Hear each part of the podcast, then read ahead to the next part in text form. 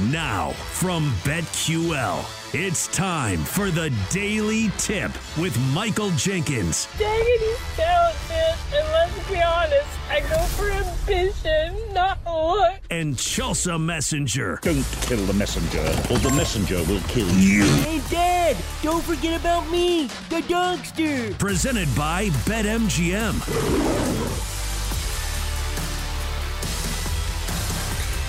And we are off on this Thursday edition of the Daily Tip. Back you presented by BetMGM. Great to have you along with us. Coming up on this Thursday edition, what happened last night on the hardwood in the NBA? We've only got one more game in college football to talk about, but it is a big one. A preview of Washington and Michigan comes your way at 6:20.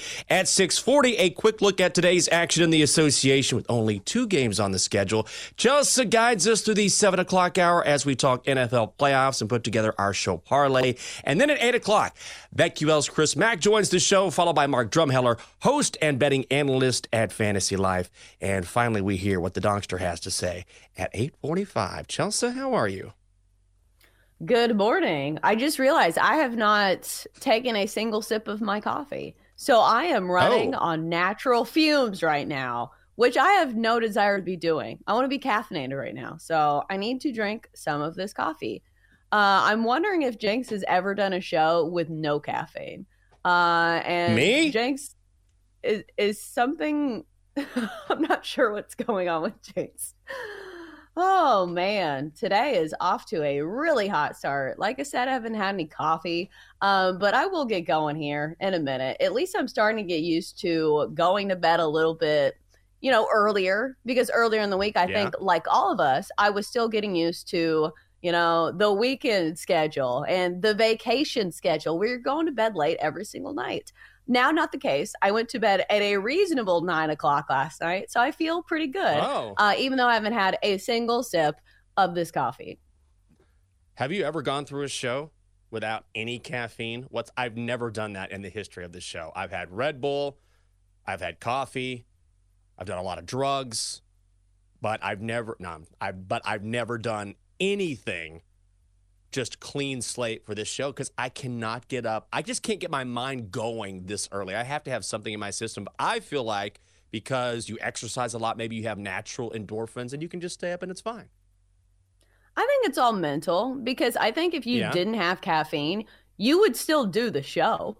Like, I think people do what they need to do. Uh, even if you don't have it, you know, like you will do it. Uh, when we did the remote shows and when Oh, you don't have any coffee in your hotel room, like obviously what I'm going to do? Well, I didn't have caffeine. I'm not going to show up. Like, you still go. Like, you do what Yeah, you need true. to do. It's the same thing as have you ever left your headphones at home when you go to the gym and you're like, what am I going to do? Not work out? Like, it sucks. Like, running on a treadmill with no headphones is absolutely miserable. But, like, you do it, you get through it. And so, I mean, I think it's the same way with caffeine. Oh man, I just want everyone to know I got to take a breath on? here. There's nobody here in the studio but me. So as you're talking, I'm having to walk over to the audio board and then adjust my levels and then come back and talk to you. I think we got them right now. I started off the show hot. Came in hot this morning. You and sound now I think I have it beautiful, at the Jenks. appropriate level. You sound I'm, beautiful. I'm lucky I'm on the air this morning. I got to be honest with you. I got some caffeine in my system. I'm working the audio board. I might frame up the video differently. I might just put you on a one shot the entire show, Chelsea, and I'll just kick back and do what I want. I'm controlling everything. the today. vibes the vibes right now are when you you know when you pull up to a fast food place and there's one person working and they're working Yes. like the drive-through audio and they're also having to make the food and you can tell they're trying their best but it's simply one person and there's a seven car line at Taco Bell at the time and you're just like man I feel for this person cuz like there's nothing you could do but again one man trying to do seven jobs it's pretty difficult. So at least you're not making like a crunch wrap supreme right now. That's true. Ma'am, ma'am, the McFlurry machine is broken. Do you want your fries or not? No, no, I, I've got eight people behind you. You got to make a call here. I'm going to be that guy in the middle of the night, just angry at the world. But now I think we got it. Everything's good. So I'm going to take a little breather here and I'm going to let you tell us about your perfect week thus far, Chelsea. Oh yes, uh, perfect, but only two and zero. Uh, I had a college basketball play last night. Had Samford minus eight and a half. Their win streak improves to twelve. They have one of the longest win streaks in the entire nation, and one of the better mid-major teams uh, in the nation as well. They beat UT Chattanooga eighty-nine to seventy-four. The line on this one was eight and a half, but KenPom, mm-hmm. I believe, had this game at eleven.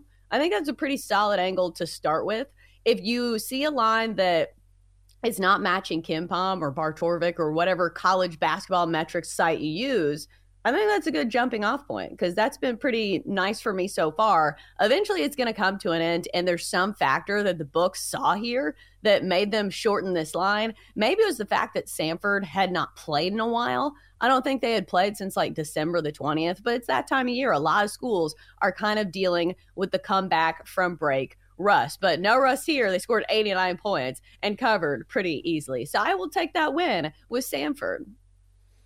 Do you always look at KenPom or the computer rankings when you do college basketball? I was thinking about this this morning. I have about two minutes every morning where I have an independent thought. And I was like, Chelsea has done so good on these college basketball games, the smaller school basketball games. So, oh, that looks like Starbucks. That looks delicious right now. It's not. So you can buy not... your own cups and trick your brain into thinking that you bought coffee. Oh, do you do that? I feel like it kind of works. You know, as opposed to like drinking out of the mug that you're like, God, I have to wash the lipstick off of this afterwards in the dishwasher.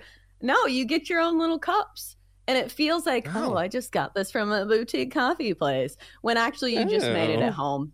Uh, I know it's super wasteful because, like, obviously these are disposable. I'm not going to put, you know, paper in the dishwasher, but still, Correct. it's a fun change up. Oh, okay. So my original my question original was thought. before I got your well, I got distracted by your coffee cup, but I assume well, we've talked about it on this show. You tend to get better value on smaller schools, but do you always look at computer models or sometimes do you go with something that's in your gut? Are you okay? Everything all right there? Speaking of something in my gut, I was just bragging about my coffee cups and then the lid wasn't on tight enough and I just dumped hot coffee in my lap again. Uh, so oh, that's God. what I get for bragging. Uh, but here's the thing about some of those smaller school lines it's not that necessarily you're getting more value. It's just mm-hmm. you have more things to choose from in college basketball. And that's why I think it takes longer because you have to go through the entire slate. And that's what I was doing last night. Because think about a normal college basketball slate that has like what, 35 games, something like yeah. that. I think it's just a matter of you have more games to choose from. So you can look for, I like taking home teams that are like relative favorites, like nothing over 10, usually somewhere in the like five to 10 point range. So, you know, they're strong favorites, but you're not asking them to cover double digits. So that's the thing. And you see this with baseball all the time too, where, mm-hmm. you know, when we have a full slate, I feel like it's easier to find a good game simply because there are more games. Yeah, I agree with you there, and it's paid off for you. I went one and one last night, but finally, Chelsea, I got a win in the NBA. I was 0 3 this season. Yay! Yay! I needed one. So had the Knicks minus nine, taking on the Bulls at MSG. Knicks win by 16, 116, 100. That was a dub. Also had the T Wolves minus nine hosting the Pelicans. That was a loss as New Orleans wins 117, 106. Couple dubs for the Dogster as well. Had the Heat plus six and a half at the Lakers. The Heat went outright 110, 96. And then the Dogster also going with a smaller college basketball game, laying 17 with Oklahoma State hosting Chicago State. And the Cowboys win 72 53. So for the week, Chelsea, you are a pristine 2 0. I'm 1 and 1, and the Dogster is 4 and 1, a winning week thus far. It is a daily tip from BetQL presented by BetMGM. Great to have you with us on this Thursday edition. And let's get to what we saw in the NBA last night where the Pacers beat the Bucks 142 130. The Pacers getting three and a half points. They were plus 140 on the money line at BetMGM. Total set at 257 and a half. We liked the over, or we said we liked the over, but the total was really high, still hits. Tyrese Halliburton pacing the Pacers with 31 points, 12 assists, and two rebounds. Six players in double figures for Indiana. They score 47 points in the third quarter and win their fifth straight game. Another day, another chance for Tyrese Halliburton to become a star in the association. Oh yeah, Tyrese Halliburton's Oh, on yeah. fire lately. I think uh, I need to see the stat here because I saved it because I thought it was really impressive. Mm-hmm. Tyrese Halliburton, I think in the last four games, here it is: sixty-six assists to only four turnovers. I think that is the calling card for a good point guard because I think a lot of people look Mhm. at the box score and they don't look at the turnovers and they say they see guys like Trae Young who are you know dishing out the dime, scoring the points. But that's the more, most important stand stat of all is not turning the ball over as somebody who is a ball handler. But speaking of, you know, kryptonite, man, the Bucks, they're owned by the Pacers. It's crazy. The Bucks only have 10 losses this season, and I believe 4 of them are to the the Pacers. This is a team Oh, wow. that absolutely can keep pace with the Milwaukee Bucks. This is the word problem that the Pacers sideline uh, guy tweeted out last night. In five games against the Pacers, the Bucks have four losses. In 29 games against the rest of the NBA, they have six. So if you can Really? surmise what that is talking about, I think the bottom line is the Bucks do not want to play the Pacers when it comes to the playoffs. Like that is the one team they're probably praying Yeah. that they don't have to face. Oh, I'm going to start using the word surmise. That's a great word, Chelsea. You're right about that. Sometimes there's just a particular team. There could be an individual matchup. There can be a team and some way they attach another team's weaknesses in a certain way or they can keep pace. And you're right. They just happen to be someone's kryptonite. And for the Bucks, it is the Pacers. And also the Pacers are one of those few teams that can just score because that's what the Bucks mm-hmm. do, right? The Bucks don't play a lot of defense, neither do the Pacers. So if you want to get in a track meet with Indiana, go for it. At some point, yesterday, Chelsea, let me be an old man for a second. How many games were there? There were an ungodly amount of teams that scored more than 130 points yesterday, just across the board. At some point, some defense has to be played. The over was set at 257 and a hook in this game, and the over hit. And that's the norm this season. Am I being an old man? Do you just want to see offense and no defense? I'm not trying to get an 89 82 game here, but at some point, like, play some D, guys. I don't know. I mean, the numbers will be adjusted by the books. It does feel bizarre looking at some of these scores. You think they're NBA All Star games? Uh, because Yeah. what the ones you were referencing, Cavs beat the Wizards 140 to 101. The Bucks and Pacers 142 130. Hawks and Thunder final score of 141 to 138. Anytime the Hawks, the Pacers, or the Wizards are involved, though, like that's the Oh, yeah. sign of no defense to be played. Uh, so it's not every single score, but I think there are some main teams that are like the main culprits who are always giving up a ton of points. And also they play at a really fast pace. It's not just the defense, it's the the the fact that these teams really like to get up and down the court. So it's not just all like hey, they don't play any defense, which is part of it, but also they play really fast. For the Bucks last night, Giannis with 26 and 11 boards. Damian Lillard adds 23 in the loss. Let's go to Minnesota where the Pelicans upset the T Wolves 117 106. The Pels were getting six points. They were plus 205 on the money line. Total set at 222 at BetMGM. The overhits. Zion Williamson 27 points, four boards. CJ McCollum adds 24 points, five assists. New Orleans wins its fourth straight game, ninth in its last 12. But how about the T Wolves? This is the first time all season long they have lost two games in a row. They are the final team in the NBA with back to back losses. I was betting on that not taking place last night, but I took the L and the Pelicans going into Minnesota and pulling off a nice win here. Okay, so do you believe in that back to back kind of conundrum saying, okay, if this is a good team, they're probably not going to lose back to back games? Because I think some people are saying that about the Bucks tonight. They're playing the Spurs, and people are just saying, well, Mhm. the Bucks aren't going to lose two games in a row. Um, but it feels kind of dated, or like it just doesn't feel like a great thing to base your handicap on because I feel like good teams can lose two games in a row. I feel like it could happen all the time. Oh yeah, it certainly can. I think it's just different for each and every single team. We'll look at that Bucks Spurs game later on in the show, and I believe right now this line opened with the Bucks laying nine and a half. But I like the over in that game, which might be one of my bets. But it just depends on the team because some teams, oddly enough, are very good on the back end of a back to back, and then some teams, as you might expect, are terrible on the back end. And if you have a bad team that is generally not good on a back to back, that's when I really like to fade one of those teams. But I really think it is franchise and team specific. Coming up next here on this Thursday morning edition, college football gets ready to crown a national champion. We will preview Monday's game between Washington and Michigan. That is next on the Daily Tip from BetQL, presented by BetMGM. She's Chelsea. I'm Jenks. We're coming back after this. Chelsea and Jenks will be right back on the Daily Tip presented by Bet MGM on the BetQL network.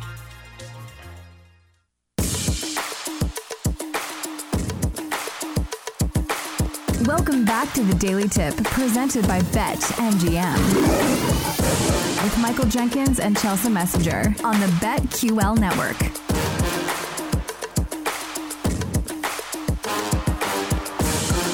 Welcome back on a Thursday.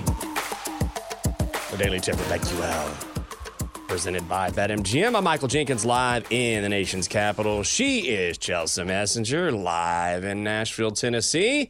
Coming up in two minutes, who we like on the national championship game between Michigan and Washington taking place in H Town. Chelsea, we've talked about this before. Is it starting to set in? That sadness? It's January. Let me see if I can make you really depressed. It's January. Your least Done. favorite month of the year. and Fun, you nailed did it. You mentioned All January. you to Success. January. Yeah, January, the worst month of the year. I think it really sat in, uh, sat in, set in last night when I was doing Mm-hmm. research for the show and realized we don't have a Thursday night football game. What are we gonna do during Yeah. the week? We don't have Monday night football. We don't have Thursday night football. We do have Saturday and Sunday football. Mhm. But still, like those midweek games, I really like those. And I know we at Do least you? get a national championship game on Monday. So that's Mhm. a little bit better. But they're playing it at 7:30. Come on. Why do we have to play all these games so late? I don't think I've ever complained about like tip off times being so late until we did the show. Yeah. And I'm operating like a normal American on a corporate schedule. Like obviously we wake up earlier than most people, but still, like I used to be a quote unquote like sports person that woke up at like 11 a.m. and I was like, what are these bozos complaining about? You know, if the game starts at 8:30, it starts at 8:30. But do you find yourself shaking your fist at the TV when some of these games start so late? I miss a ton of these games. I have to catch up via watching highlights in the morning, reading box scores, reading game recaps, looking at tweets. So I watch, but it's a different type of watching. It's watching and analyzing at the same time. So when you're just enjoying a game, you can kind of do that all at once, right? Because you're there for mm-hmm. the duration.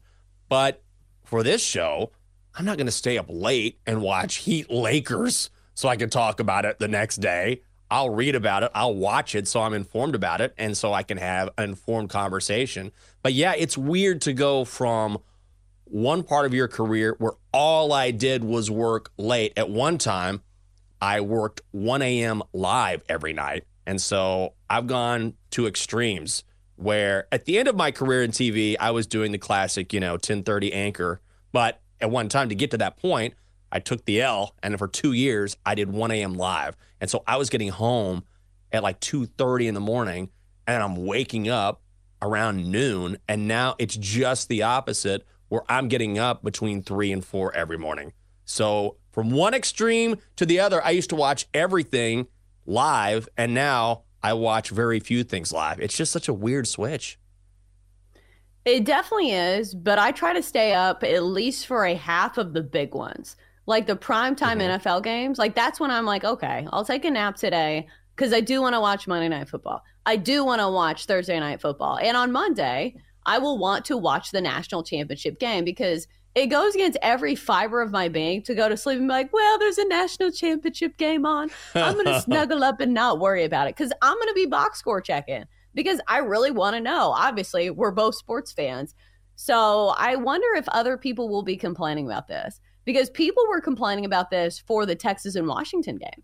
Uh, and I know mm-hmm. you were there live, so you, you know, probably didn't see the tweets and weren't checking your phone. But I think a lot of people were mad about this because, you know, this game started so late that a lot of people felt like they couldn't tune into the second half of what ended up being a really good game. So I'm kind of hoping that's not the case with this Washington and Michigan game. Hopefully yeah. we can watch like a half of it and at least get the gist of what's going on. But I feel like in college football, watching a half is never like indicative of how the game goes. Like in the NFL, no. you can kind of tell. Like there's never a team that sets foot on like the field in the second half and like, whoa, that's a completely different team. but in right. college, you never know what's going to happen. And I think a great example was the Michigan and Alabama semifinal. You see both yeah. these teams with great head coaches. Oh, they're going to be so prepared. They're going to be so ready for this moment. They play for big time schools. The moment's not going to be too big. And what do you know? In the first half, the moment looked absolutely too big for both of these teams. So, college football, the ultimate stage for chaos. And I'm wondering if we'll see it in the national championship game. I hope so. I will be staying up for this. I don't stay up for much. Now, when we have Jenks's Netflix corner coming up in the spring, maybe I'll stay up for some of those documentaries so I can talk about them on the show or whatever series. When we don't have What's Monday that? Night Football or Thursday Night Football, Jenks's Netflix corner could be right oh, around the oh. corner. straight fire. It's coming. It's coming. But I will stay up for Monday's championship game. I will come in sleepy. I'll come in on a bunch of caffeine because I have to watch the end of the season. But what I was originally going to get to is is the sadness seeping in, not just because it's January, but because the college football season is over. We still got some NFL. I, I feel like you're more of an NFL person than I am. I love the NFL, but I really love college football. So once the game is over on Monday night, single tear just going to be coming down the face. I got to wait go through another off season all over again. Well, you already went through the pain of your team losing. So like isn't the season kind of over for you? Like Yeah. Cuz you came so close. Cuz it's one thing for so people close. like me. My team is NC State. Like I'm like, no, the season's not over when NC State football ends. I am not naive enough to think that. Uh, but still, I feel like Texas losing, like it has to be at least a small step down, like a small, you know, send off into wow, this is really the off season. Well, you don't have Texas yeah. football to think about. I guess that's true.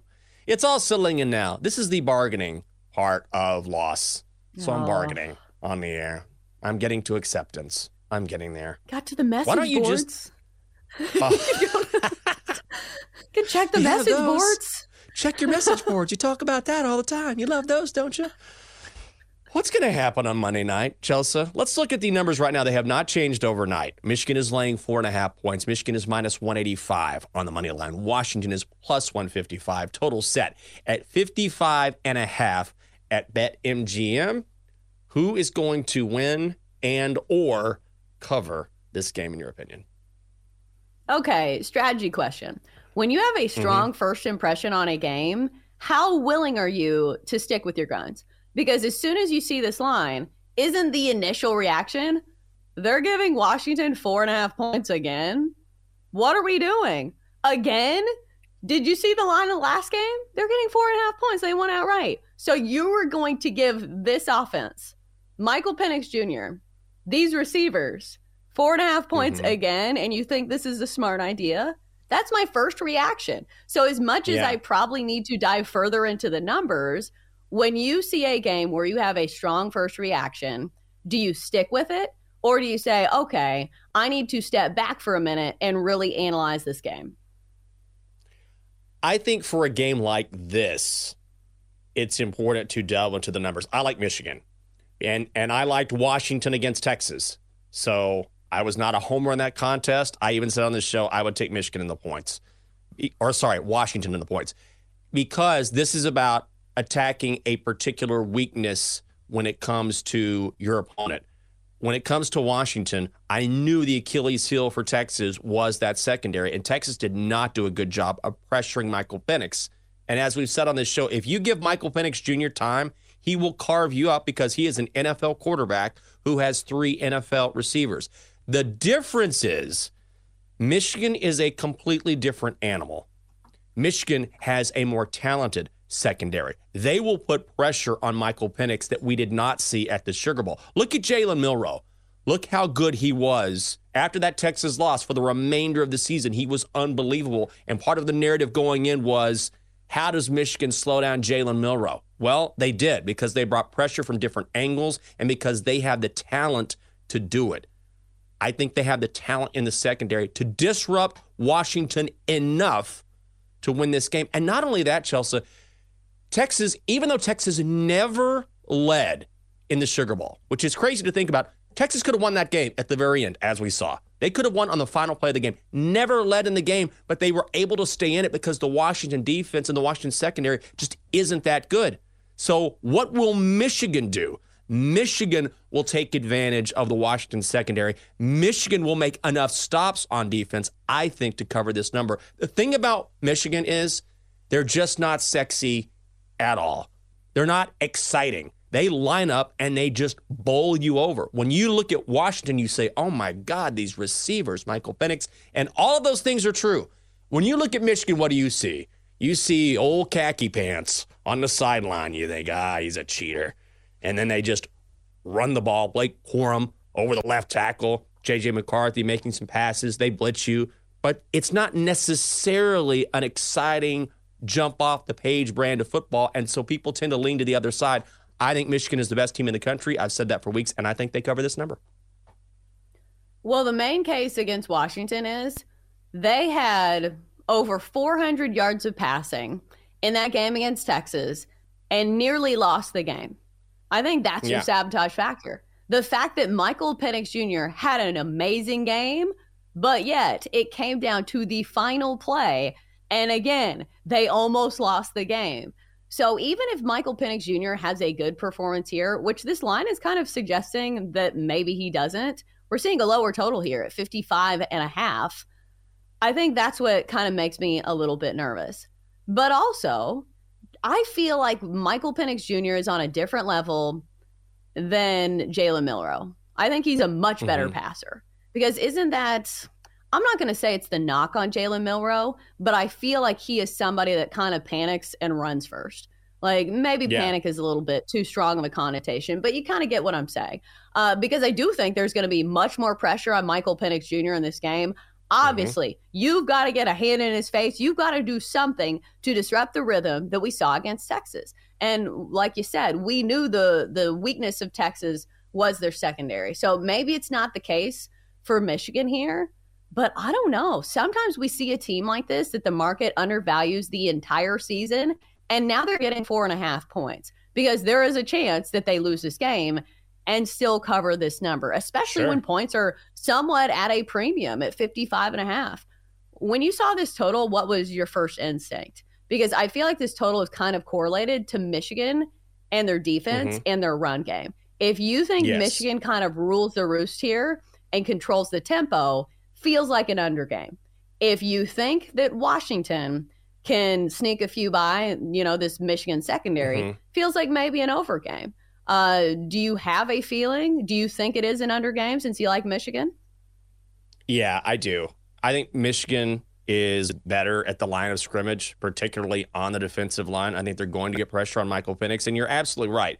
Jalen Milroe is a not nearly as good of a passer as Michael Penix, but Jalen Milroe also presents a huge problem with his legs. Michael Penix does not. Penix can run, but he's not a running quarterback. So what you want to do with Jalen Milroe is you want to contain him and keep him from getting out of the pocket. With Michael Penix, you want to disrupt his timing. And so Texas was never really able to. Michigan will be able to do that. And here's the thing Michael Penix is going to get his. Those NFL receivers, Odunze and those guys, they will get theirs. There's no question about it. But All Michigan has to do is get some critical stops because I don't think Washington is going to be able to stop Michigan. And Michigan has the dogs on defense to get a handful of stops. If Texas could get a stop or two, one stop or two, maybe they win that game, and they just couldn't do it. I think Michigan will be able to. And again, I just keep going back to the fact that everyone keeps saying the, the, the book on Michigan all year long is, well, this is really a team that hasn't played anyone. Michigan has not lost a game all season, and they have won every single game this season by at least six points or more. So they won by a touchdown or more in each and every single game this season. I'm just big on the Wolverines just because they have not gotten credit up to this point. And you look at Washington, and I initially I'm like, oh my God, Washington plus four and a half, Washington plus four and a half. I feel like Vegas is begging you to take that line, and I do think it's the Wolverines. From a strategy standpoint, I think you try to look and see what the potential is moving forward because it felt like Washington played a really good game. And like I said, uh, Michael Penix Jr. threw for over 400 yards, and yet they still lost. Then, or they mm-hmm. still almost lost, is what I'm saying. Uh, and then you look at Michigan. How many mistakes did Michigan make in that game against Alabama? And they still won. I think that's mm-hmm. the thing going forward if Michigan can clean up some of those special teams mistakes, which they fe- I feel like they haven't had those all season long. It's not been like a pattern where no. oh my god, the special teams is at it again. Um, if they can clean up some of those mistakes, they'll look a lot better and they will be yeah. able to control the tempo uh, with the line of scrimmage. So, do you think they can clean up those special teams mistakes? I think so. Alabama has a much better defense than Washington. So they will find it. JJ McCarthy almost threw a pick on the very first play of the game against those Alabama DBs. It's going to be a different situation against the Huskies. I'm talking myself into Michigan. And I'm not bitter against Washington. They deserve to be Texas. They were awesome. I just don't think it happens on Monday. Coming up next, only two games on the NBA schedule tonight, but either of them are they worth betting on? We'll talk about it next. Stay right there. Chelsa and Jenks will be right back on the Daily Tip presented by Bet MGM on the BetQL network.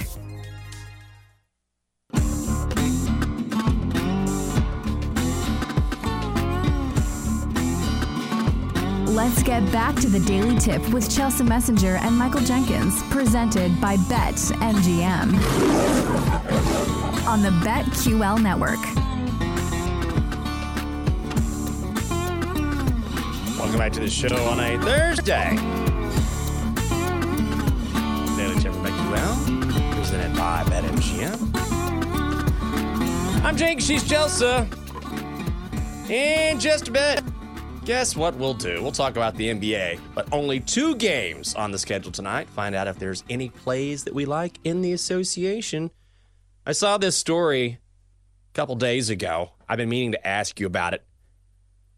Mikal Bridges, who plays for the Nets, admits that he has eaten Chipotle every single day for 10 straight years.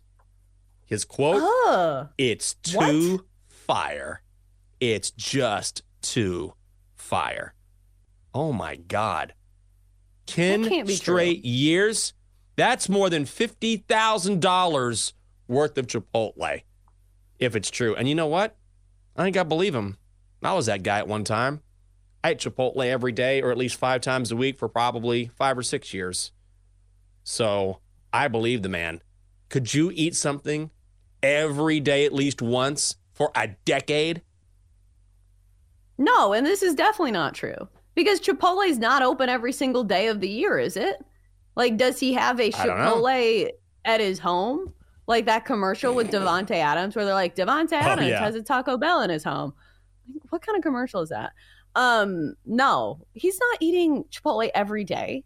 Um, Chipotle's good, and I used to be a huge believer in Chipotle like you, mm-hmm. it had its heyday like what, five years ago? Chipotle was like the hot thing where everybody went to. Yeah. This was my during work treat because I worked the, you know, sports anchor hours where I came in at like 2 p.m. We would do the 6 p.m. show, and then we'd have a little okay. break in between the 6 p.m. and the 10 p.m. So I would go out and get myself dinner. So instead of bringing my lunch like, you know, responsible adult, like, I'm going to Chipotle and I'm getting hmm. chips, damn it. Yeah. Uh, so that used to be my treat. But here's the thing about Chipotle it's only good if it's fresh. Like, you know, when you get there and the chicken's not warm and you can tell it's been sitting out there all day, Oh, the yeah. chips are stale. So, a lot of it has to do with like the location, the workers, and how fresh the food is. Sometimes it's really good, other times it's very mid. Oh, very mid. I love Chipotle. I love it. I've told this story before, but it's worth mentioning again because I did the same thing you did when I was in TV and I worked in Bethesda, which is just outside of DC. I was someone who was always working on a show. So I never just took an hour break. I would just go grab my dinner from whatever was close and then come back, eat, get back to work. And Chipotle was right across the street, probably the closest restaurant we had. So every night, and I'm working the late shift, right? I'm trying to watch games, I'm on Twitter, the whole bit. So I run across the street, get my Chipotle, come back. And one day I'm going through this this woman who worked there all the time. She just looks at me with dead eyes as she's just scooping guacamole onto my burrito. And she goes, Do you ever get tired of eating here? Do you ever get tired of it? and I was like, Yeah, sometimes. I just, I don't have a lot of time at night. So, and then I got really embarrassed and just slunk out the door. But she just looked at me coldly and asked me, I mean, essentially, are you exhausted from this place yet? You're here all the time. And then once, Chelsa, this happened to me too. When I had a different shift earlier in the day, I would go to California Tortilla because it was just down the street from where I lived in Cleveland Park here in DC. So every day, it's right next to the metro. I'd pop into California Tortilla, I'd get myself a quick meal, and then I'd get on the metro and go to work. And I'd have my lunch before I started my shift. And then one day, randomly in the mail, I got a box from California Tortilla. And let me tell you something. I open up that huge box and it's tons of swag and a letter that says, Thank you for being one of our top 10 customers in the country. And I was like, Oh my God, I have to stop eating here. One of the top 10 customers. And it was like, you know, bumper stickers, t shirts, free burrito cards. I'm like, I'm one of the top 10 in the country. And I believe it because I was there every day. Ooh, top 10 in the country. Should put that on your resume. Top 10 say in the nation. And That's eating right, baby. California Burrito Company. You could put that in really small print so people can't see that. Um, but let me play p- therapist for just a second. We were Mhm. just talking about how we both think we have addictive personalities. This Yes. feels like a case of it.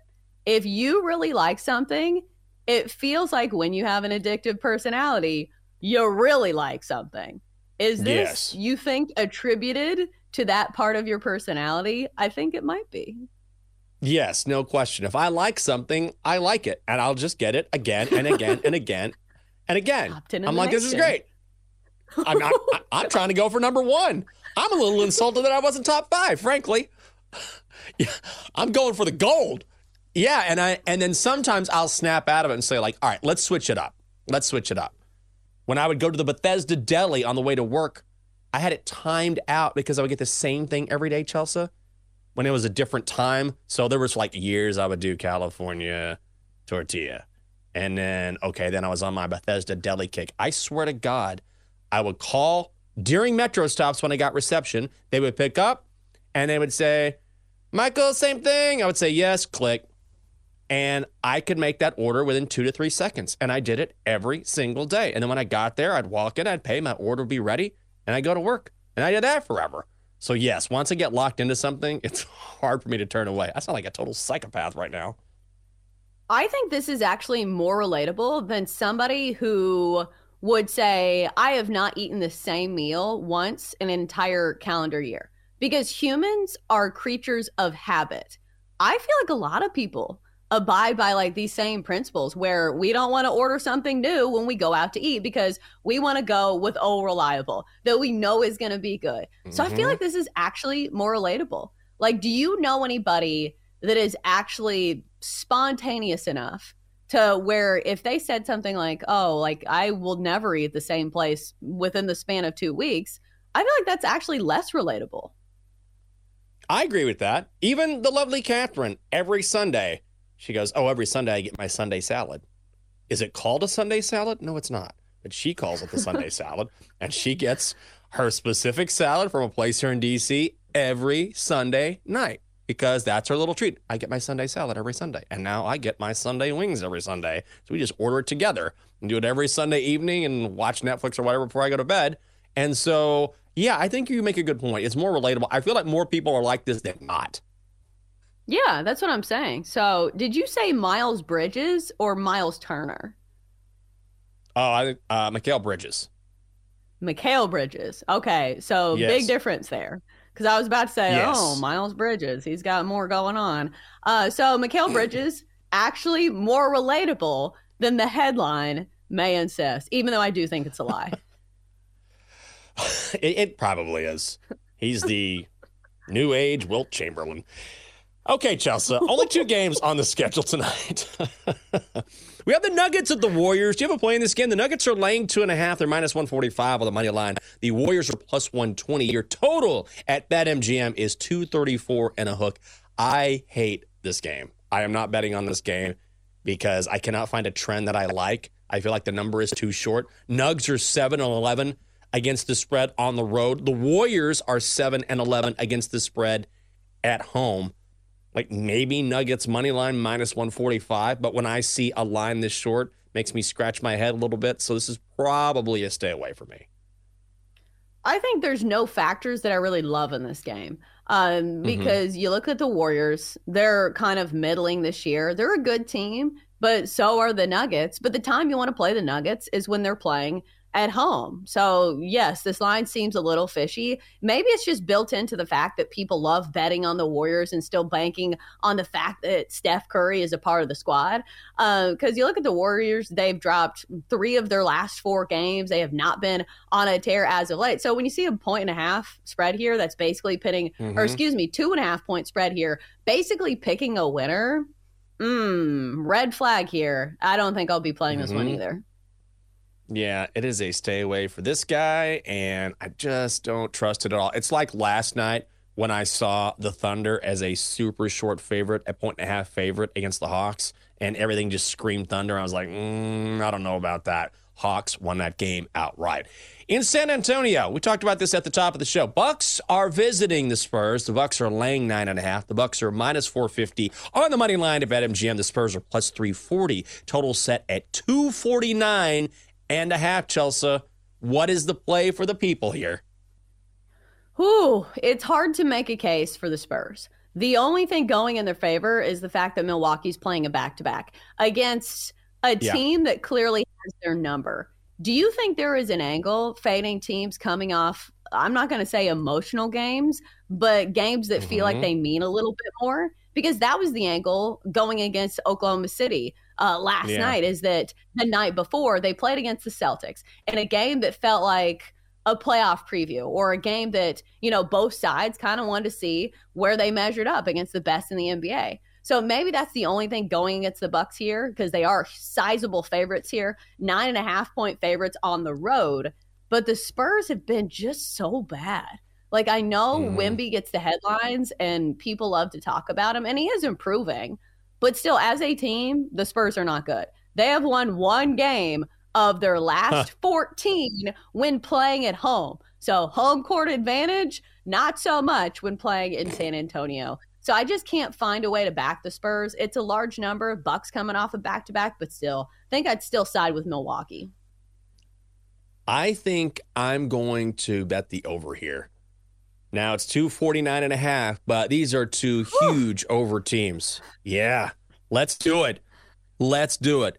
Bucks second best over team in the league. They hit it more than 64% of the time. Spurs right behind them. They hit more than 63% of the time. Also, you mentioned back end of a back-to-back for the Bucks. Maybe that means tired shooting legs. I think it means even less defense, and they already don't play any defense. And believe it or not, on the back end of a back-to-back, the Bucks 4-0 to the over this season. I think the over is the right side at 249 and a hook. Coming up next here on the show, we will talk the final week of the regular season in the NFL and play trust or distrust. She's Chelsa. I'm Jenks. It is the Daily Tip for BetQL presented by BetMGM. Hour two coming up next. For more, listen to the Daily Tip presented by BetMGM. Weekday mornings from 6 to 9 Eastern on the BetQL network, the Audacy app, or wherever you get your podcasts.